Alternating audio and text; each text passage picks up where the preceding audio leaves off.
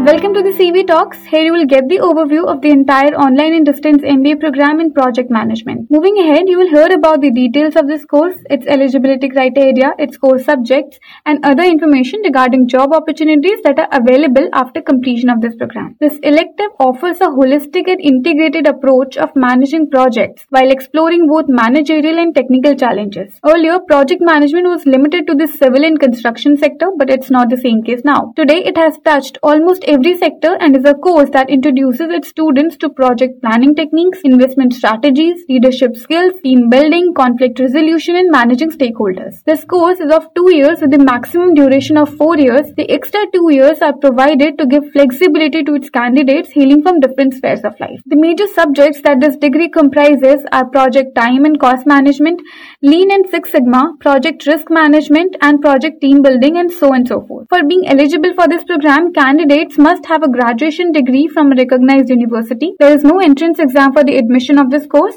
and the fee might vary from 1 lakh rupees to 2 lakh rupees approximately. Universities like Jain Online, Annamalai University and DY Patil Vidyapeeth offer this course at, at quite an affordable price. You can even check out other universities on collegevidya.com to compare and choose according to your needs. Last but not the least, career opportunities that you can look for after completing this course are plenty. You can plan to become a product manager, project project manager and general manager and many others. Top recruiters that hire for these roles are Amazon, Capgemini, PwC, Bosch, Byju's, Deloitte and EY to name a few. I hope this podcast gave you an insight of what this specialization can offer. For more such podcasts, either visit collegevidya.com or can search College Vidya on SoundCloud. Also, you can compare different universities at College Vidya on different factors that are providing your course.